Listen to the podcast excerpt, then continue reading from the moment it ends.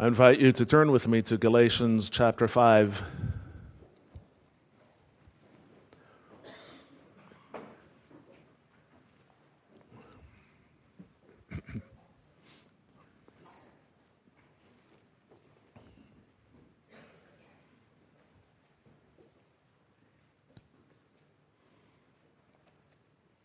Galatians chapter 5. We're going to read the whole chapter together. Our text will be the verses 16 through 18.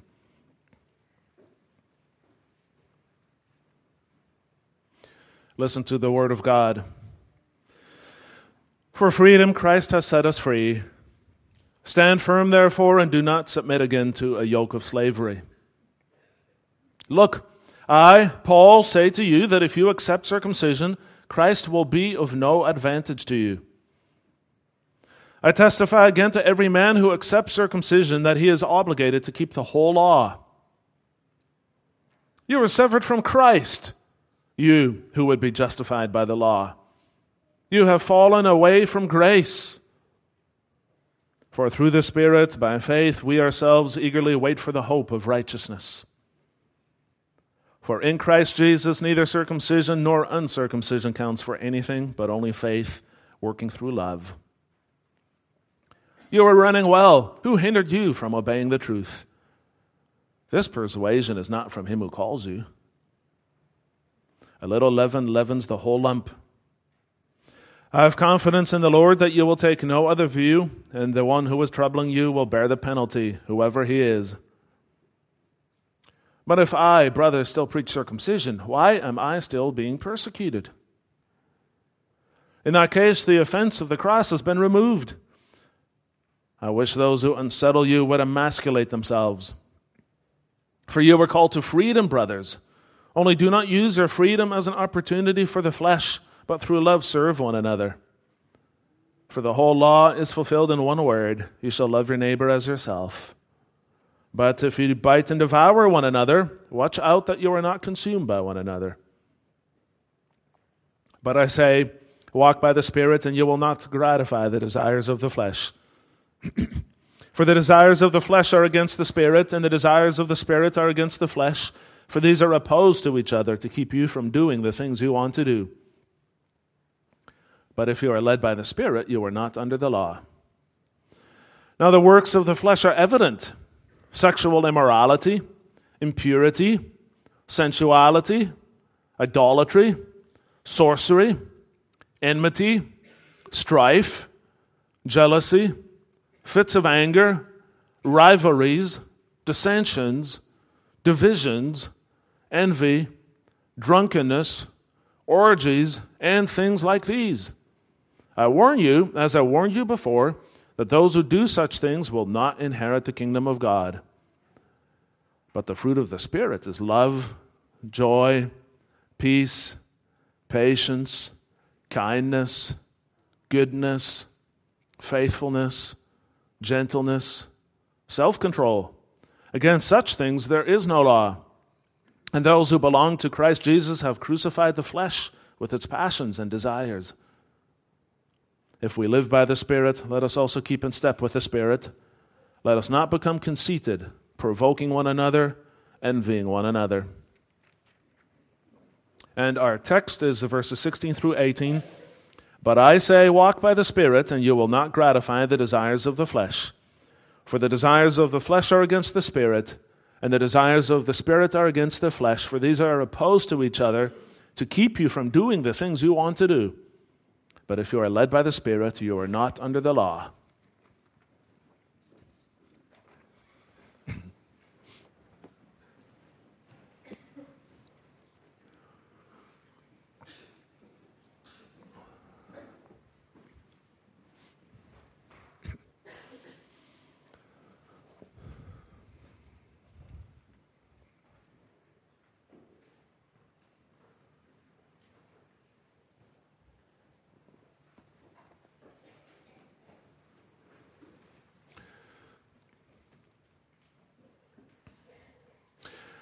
Beloved congregation of our Lord Jesus Christ, one of the most embarrassing incidents in the history of Australian aviation took place on the 24th of January 1967.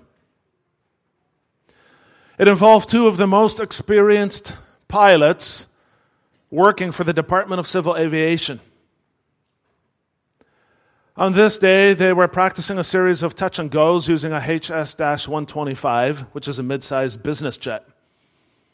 This was back in the 60s, of course, and in those days, flight simulators were not as well developed as they are now. They were not commonly used. And so, if you wanted to practice in a particular model aircraft, then you had to actually be in the aircraft to do it. And you had to do a procedure called a touch and go, which is that you take off, fly a circuit, then land, and without stopping, you taxi and then take off again. That's called a touch and go. Now, these pilots on this particular day were on their 11th touch and go, and they touched down on the runway, but they had forgotten to put down the wheels. So their aircraft skidded for 731 meters along the runway and then came to a halt and burst into flames. Both pilots escaped. An analysis of this incident was written up in the Aviation Safety Digest, and it said the following quote, As cockpit sequences are repeated, circuit after circuit, it is unfortunately all too easy to gloss over and perhaps gradually disregard uh, the methodical implementation of the prescribed cockpit checking procedures so essential to safe operation. End quote. Now you might wonder how could two senior pilots who themselves would train and examine other pilots have overlooked something so basic? But we could ask ourselves the same question. We all know God's law. It is summarized for us in the Ten Commandments. It is expressed in a life of thankfulness. And yet, we all sometimes become careless in how we live. We go through the motions in the Christian life without really paying attention to what God has told us. And then Christians can fall into sin. That's why we listen to the Ten Commandments every week, even though we know them already. But maybe you still wonder why is this necessary? In our text today, Paul writes, If you are led by the Spirit, you are not under law. What does he mean by that? He cannot mean that we ignore God's commands altogether because this very thing that he said is a command. He said in the first verse, walk by the Spirit. That is a command. So if we think about that logically, then walking by the Spirit in any case does not exclude obeying God's commands. But how do we make sense out of this? If you walk by the Spirit, you are not under law. Yet we are to obey God's commands. We're going to look at that this morning, and we'll consider this basic um, command in the text that God commands us to walk by His Spirit. And we'll see that this command is gracious and this command is serious. So again, our text opens with a command, verse 16. But I say, walk by the Spirit, and you will not gratify the desires of the flesh. Now, what does he mean by the flesh? This has often been misunderstood as the physical part of us. People think there are two parts of us, two parts to us. You get the fleshly part, which is evil, and the spiritual part, which is good. This is our, our um, better values, our better judgment, so to speak. And so then they tend to distinguish between these two things. But uh, that, that type of dualism, that distinction between flesh and spirit, is not at all what Paul means. It's actually something you find in um, many old heresies, such as Gnosticism. What our text means is something different. After all, the fall into sin corrupted all of us, body and soul. So you cannot say that one part of us is necessarily more sinful than the rest. The point is that the flesh is everything in us which is sinful. Sometimes the Bible refers to that as the old nature. It's terminology that we find back in the Catechism as well. It contrasts the old nature with the new nature that has been given by God. In fact, um, if you have a child in catechism, year 7 through 10, then uh, they, they would know about this because they just finished memorizing that Lord's Day. So maybe you can get them to recite it when you're home. But there are no two parts of us. Instead, there are two natures. And you have the old nature, which is dying off, and the new nature, which is coming to life. And this flesh is the old nature, the flesh is the old nature, and what the Spirit works in us is the new nature. So Paul says, Walk by the Spirit, and you will not gratify the desires of the flesh. Now, this is something very different from what Paul's Jewish opponents were saying. As you know, the churches in Galatia had been visited by false teachers. These teachers taught that in order to be a Christian, you had to put yourself under the law first, the Jewish law. In other words, they were teaching that faith in Christ was not enough to be saved. You had to do something yourself if you wanted to be a Christian. Now, this type of teaching exists in many uh, forms today as well. One place where you find it back is Roman Catholicism. Um, consider these words from the Catechism of the Catholic Church, Article 2010. It says, quote, Since the initiative belongs to God in the order of grace, no one can merit the initial grace of forgiveness and justification at the beginning of conversion. Moved by the Holy Spirit and by charity, we can then merit for ourselves and for others the graces needed for our sanctification, for the increase of grace and charity, and for the attainment of eternal life. End quote. In other words, salvation becomes a cooperative effort between God and man. Or to put it differently, you get in by grace and you stay in by works. Now, something like that was happening in Galatia. These false teachers essentially taught faith plus works. You put yourself under the law, and the first sign of that is for the men to be circumcised. That's why Paul carries on about circumcision in this letter. And they said, when you do that, that's when you're right with God. And then Jesus gets added on to that. But the problem, of course, is that the law was never meant to be used in this way. The law was not, is not, never has been intended for us to add our works onto those of Christ. The law instead was meant to point us to Christ. In fact, Paul wrote about that in Galatians 3, verse 22, when he said that Scripture imprisoned everything under sin so that the promise by faith in Christ Jesus might be given to those who believe. All that the law can do is show you where you have gone wrong. The law was a constant reminder of sin. A lot of the Old Testament law describes the various sacrifices that were there to atone for the sins that the people committed. And these sacrifices had to be carried out over and over because the people kept on sinning. As the writer of the letter to the Hebrews puts it, in these sacrifices there is a reminder of sins every year, for it is impossible for the blood of bulls and goats to take away sin. So in the Old Testament, the law would remind you of your sin, it would tell you what to do to deal with your sin, but it could never take away your sin. Not permanently. That is why we need the Lord Jesus Christ as our Savior, because He kept every one of God's commandments. He kept all of them perfectly. And the moment that you trust in Him as your personal Lord and Savior, you are justified that means that God regards you as completely righteous in his eyes because of the merits of Christ. As the Apostle Paul puts it in Romans 3, verse 28, we are told, we hold that one is justified by faith apart from works of the law. And there is nothing that you can ever do to add to that. You will never, if you are a believer, you will never be more righteous in the eyes of God than you are at this very moment.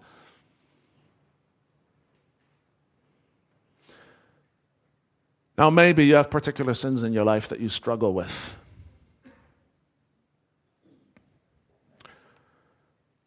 That may all be that may be so. But the fact is that your success or your failure in your day-to-day struggles does not define who you are in the eyes of God. If you're joined to Christ by faith, God regards you as a part of Christ. It is a legal reality. Again, if you are joined to Christ in faith, God will never regard you as more righteous than you are at this very moment. You cannot keep the law any better than Christ has done. If you are joined to Him, you belong to Him, then His life, His merits become yours. Think of it this way Imagine a teenager who was adopted into a particular family. Maybe he or she does not understand all the rules of the home yet. Or maybe this, this teen came from a difficult background and um, pushes back against the rules. But the adoption paperwork has been signed. Once that paperwork has been signed, that teenager carries the family name. The family name is not something that the teen learns or earns by, by good behavior. The family name is not earned by good behavior. The family name is there as an existing legal reality. And that's how it is in our lives with Christ. We are Christians because we are members of Christ by faith. And that's true apart from any merit of our own. In fact, the Lord promised that to us at our baptism before any of us were in a position to respond. You'll never be more weak than you were on the day that you were baptized. The only time that you'll be weaker than that is the day that you die. And yet it was then, in, at your weakest point, that God made those promises to you. Faith is simply recognizing that and acting accordingly. If you believe in Christ, you are joined to Him in faith. If you are joined to Him in faith, if you are joined to Him in His death, in His resurrection, then you are no longer under law. That means then your relationship is not defined by whether or not you have kept or broken his law. And that reality applies to all parts of the law. In Reformed theology, we often speak of the threefold division of the law of God. And we've, you're probably familiar with this by now because we've raised it here before. But when you look at the law of God as it's laid out for us in the whole Bible, uh, you can typically divide it into three categories. Especially in the Old Testament, it's divided into three parts the moral, the civil, and the ceremonial, right? And the, the moral law of God is his requirements for how we live.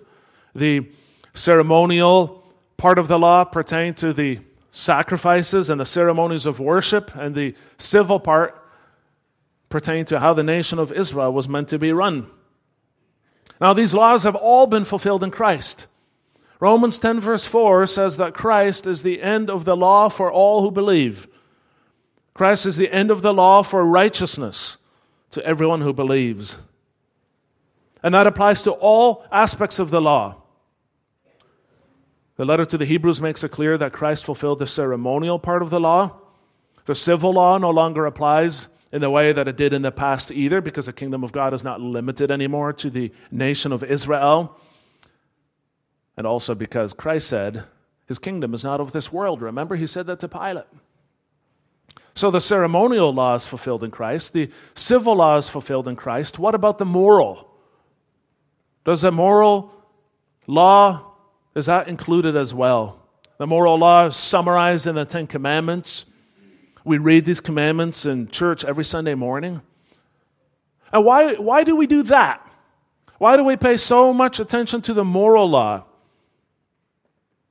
Our text clearly says if you are led by the Spirit, you are not under the law. So why do we focus so much on this part of the law? Are, are we saying that we're not under the civil and ceremonial parts of the law, but we are still under the moral part?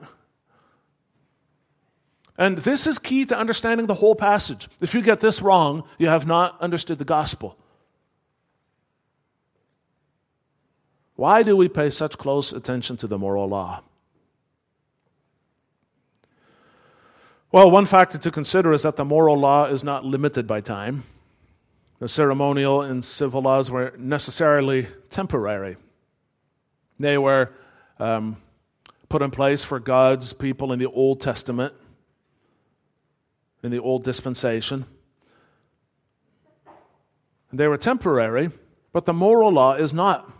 The moral law was already in place from the beginning. Consider, for example, the story of Cain and Abel. Most of you would be familiar with that. The very first murder in the Bible. Cain murders his brother, and that act was already considered to be murder. God already pronounced a curse over Cain for what he did, even though the Ten Commandments had not yet been given. And in Romans 2, verse 15, the Apostle Paul indicates that even unbelievers who have never heard the law of God still intuitively know the basic difference between right and wrong. In their own way, they're still aware of God's moral law because this has been, so to speak, imprinted on their consciousness on some level. They don't know God Himself, but they know His law. They know about His law. Everybody, even unbelievers, have a, a basic sense that murder is wrong, for example, that, that it's wrong to cheat on your spouse, that, that it's better not to lie, and so on. So, yes, the Ten Commandments were given to Israel, but they are the most basic expression of the universal moral law of God, which is valid at all times and in all places for all people. The civil and ceremonial law were temporary, the moral law was not. Jesus said, Do not think that I've come to abolish the law or the prophets. I have not come to abolish them, but to fulfill them. For truly I say to you, until heaven and earth pass away, not a iota, not a dot will pass from the law until all is accomplished. So the moral law of God has always existed, it always will. Psalm 119 says that your righteousness is righteous forever and your law is true. God's law has not changed and it never will. Having said that, the way in which we stand in relation to God is not defined by law keeping, and it is not defined by law breaking anyway. It is defined by Christ. So, in that sense, we are not under law. But sin is still a transgression of the law. Paul writes about that in Romans 4, verse 15 where there is no law, there is no transgression. God's law is eternal. Therefore, sin has always and will always be sinful. Sin still offends God. The canons of Dort refer to this in chapter 5, article 5. It says that when believers sin, they greatly offend God, incur the guilt of death, grieve the Holy Spirit, suspend the exercise of faith, severely wound their consciences, and sometimes, for a while, lose a sense of God's favor.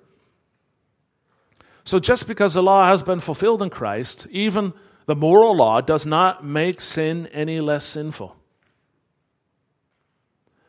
So, everything depends on what Paul means when he says you are no longer under law. To be no longer under the law does not mean the same thing as sin is no longer sinful. What it does mean is that you are no longer under the condemnation of the law, and you are no longer judged by your ability or inability to keep the law. Instead, God Himself leads us by His Spirit. Now, it's easy to lose sight of God's grace and what can become a technical discussion. So let's stop and think about that for a moment. Our text begins and ends with God's Spirit. God Himself leads us by His Spirit. Is it not remarkable that He would walk with us at all? He doesn't wait for us to get our life in order and then empower us. He walks with us. Sin has a deadly power to it which cannot be broken apart from the work of the Holy Spirit. The power of sin is the law. And yet, the law cannot motivate you to a holy life. All it does is give you commandments to transgress. So God forgives us our sins in Christ, and then He walks with us. He doesn't just leave us with a set of instructions. The Holy Spirit, the Spirit of the living God Himself, the creator of heaven and earth, actually dwells in us. He walks with us and leads us so that we are able to keep God's commandments with joy. So that means this passage is not just a command. God commands us to walk by His Spirit, but this command is gracious. He gives us that grace He empowers us. And so this passage is then a promise and not just a command.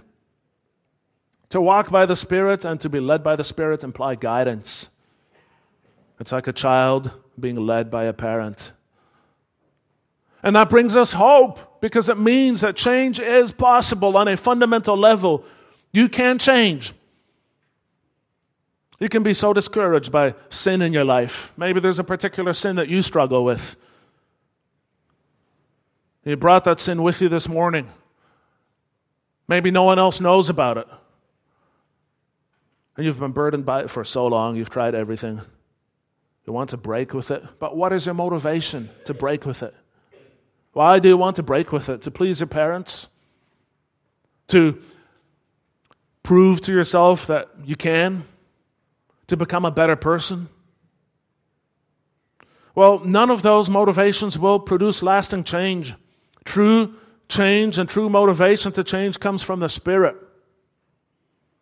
Christians are dead to the law. They're no longer subject to the law of Moses.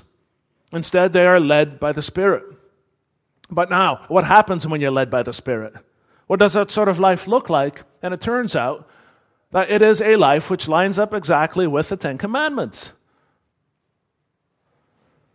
And that's the life that God calls us to live. God commands us to walk by His Spirit. It's a gracious command, but it is also a serious command. Going to look at that next. So, why should we obey God's commandments? Because He calls us to walk by the Spirit, and the Ten Commandments show us exactly how to do that. The Ten Commandments, properly understood, of course. As we hear them on, on Sunday, they, they represent the totality of God's moral law in Scripture and therefore also um, things like how Jesus explained it in the Sermon on the Mount, which is also, also repeated and laid out for us in the Catechism. So, why should we obey God's commandments? Because He calls us to walk by the Spirit, and because the Ten Commandments show us how to do this. Christ loved the Ten Commandments, He kept them perfectly, He kept them unto death. He died so that we could be forgiven for all of the times that we broke them. And then by His Spirit, He enables us to keep them as well. See, the whole point of salvation is for us to be re- renewed into the image of God again. The image of God is the righteousness and the holiness that we had in the beginning. When God saves us, He progressively renews this image in us and that new life is expressed through the keeping of God's law. Jesus confirmed this when he spoke to his disciples before his crucifixion. He said, You did not choose me, but I chose you and appointed you that you should go and bear fruit, and that your fruit should abide. And in his letter to Titus, Paul reminds us that Christ gave himself for us to redeem us from all lawlessness and to purify for himself a people for his own possession who are zealous for good works. That is the whole point of salvation. That's what he means by walking with the Spirit. So that's why we read the Ten Commandments every Sunday. Every Sunday we read the moral law so that every Sunday we can be reminded of what Christ has done. And every Sunday we're reminded of his call on our lives that we obey him in return. Just like a pilot should go through his checklist every time that he does a touch and go, even though he knows all of the steps. So we are called to contemplate these twin realities every week that Christ kept the law perfectly for me, and that I should try to keep it perfectly to honor him, even if I can't.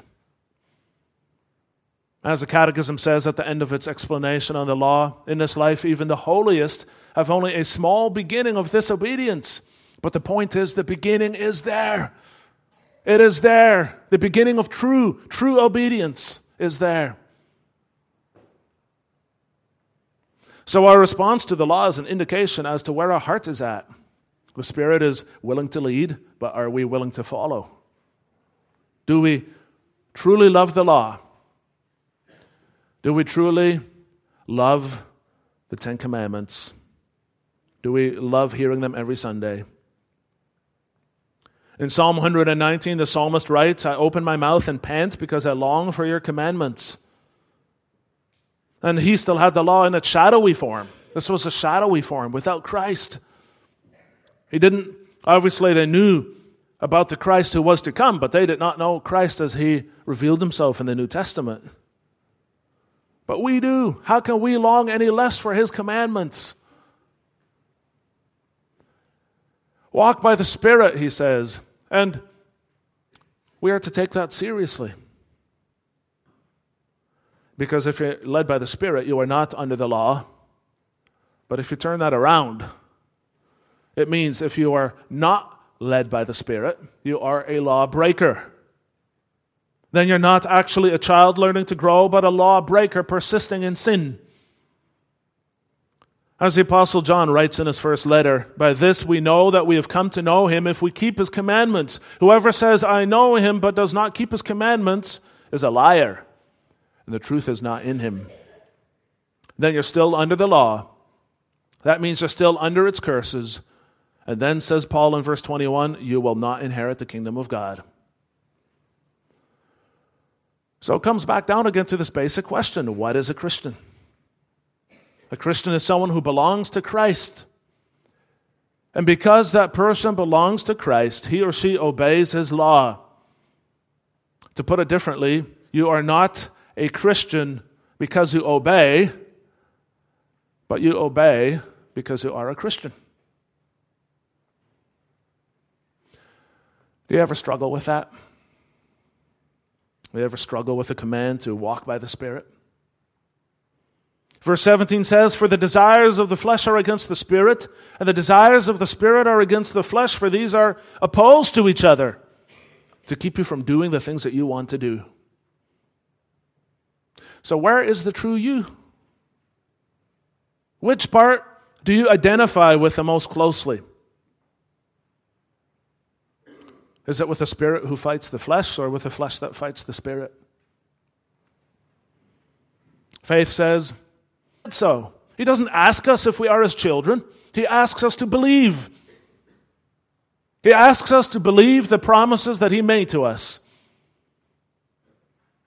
And then he calls us to obey.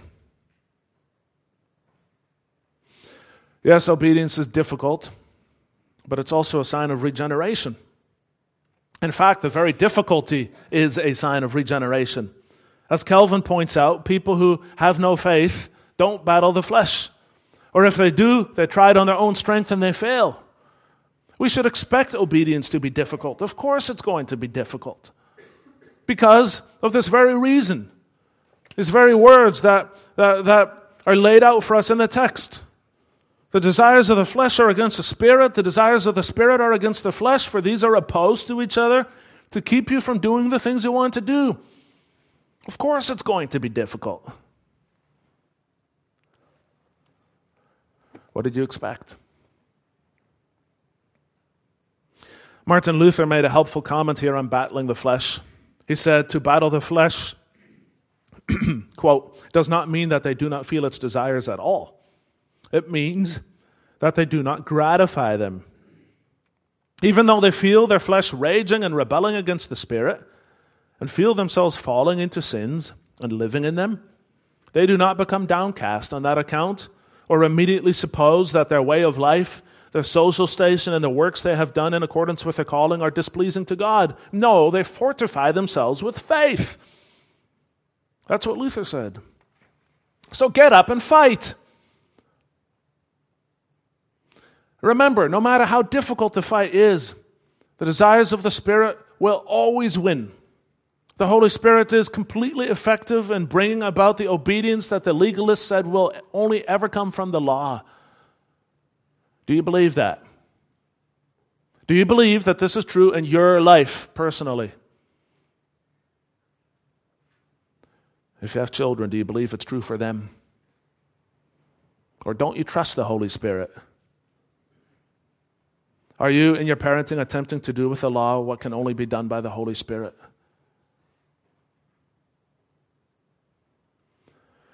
God commands us to walk by His Spirit. This command is gracious, it's also serious. And that is why verse 18 is meant to reassure us. If you are led by the Spirit, you are not under the law.